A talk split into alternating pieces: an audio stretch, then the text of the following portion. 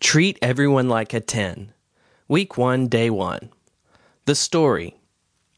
She was only 16, growing up in a lower middle class family. Jackie had just found out that she was pregnant. Her family was in no place for her to quit her job, so she went into work that day as a cashier at a local grocery mart. Anna decided to do her weekly shopping and filled her shopping cart with what looked like a month's worth of groceries. As she laid her groceries onto the conveyor belt, she noticed the sorrowful disposition on her cashier's face. Not thinking too much of it at the time, she kept loading the belt with her goods.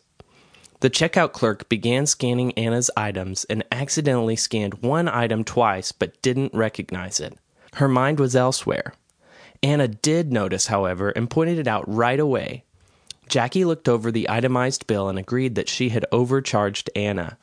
She didn't say she was sorry, but did rectify the error. Finally, nearing the end of the long conveyor belt full of canned goods and other groceries, Jackie did it again. Anna, being quite watchful at this point, pointed out the mistake. Jackie agreed to rectify this mistake as well. When it came time to pay for her goods, Anna paid in cash, and the bill totaled $170. She gave Jackie two crisp $100 bills. She was returned a $20 bill, Jackie had forgotten to give her the other 10. At this point, Anna looked into Jackie's eyes and realized that something was wrong. Anna said to her, I believe you still owe me $10, but may I ask, are you okay? I'm not frustrated with you. I can see that you're dealing with something important. Is there anything I can pray for you about? Jackie burst into tears and said, Thank you so much. I really appreciate your kindness.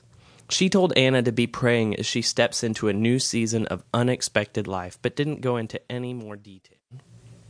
The devotion. This may be the most important and mission critical piece of advice that I've received and am trying to live out this year. The advice treat everyone like a 10. Consider the Olympics.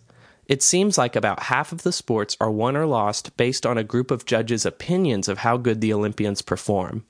I am sure that their scores are based on some sort of objective scale, but as an onlooker, the scale appears rather subjective. Either way, we all understand the concept of being judged on a scale. Also interesting, no one makes a perfect score. It is impossible in sport judging to be perfect. At best, the athletes can only strive to beat the other opponents who have gone before them. I believe that in life we tend to give everyone around us a score. We score people when we first meet them, first impressions, and when we have known them for a while, built upon a list of their strengths and shortcomings. It's hard to get a 10 out of 10 on any one of our current people scales. However, a new way of thinking is to begin to score everyone a 10. No one gets less. No one is immediately criticized in your mind when you first meet them. Those you have known for a while get a free pass and become a 10 to you now. This begins to develop a deep love for people in you. You will cast out criticism. In its place, you put compassion. This isn't just a change in how you interact with someone, it's a total shift in the way you think about them. The benefits of this type of discipline character and influence. People want to be around those who treat them like a 10. You get invited into meetings you have never been before.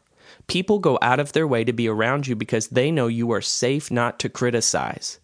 You become known as an encourager. Perhaps the biggest gain with this change of heart is the favor of God. You can be sure that if you treat His children well, you will be blessed as well. You can do this. I believe success is incremental. Daily make choices to think of others as a 10.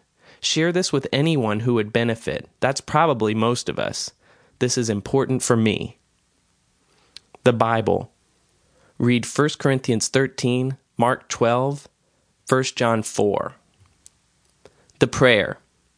Lord Jesus, I thank you for your word and the truth it speaks to me. I pray that you would give me a heart to see people as you see them. In every situation, may I treat them like you would treat them. Let this begin with my own family and friends. May my character be formed more and more into your likeness. In Jesus' name, Amen.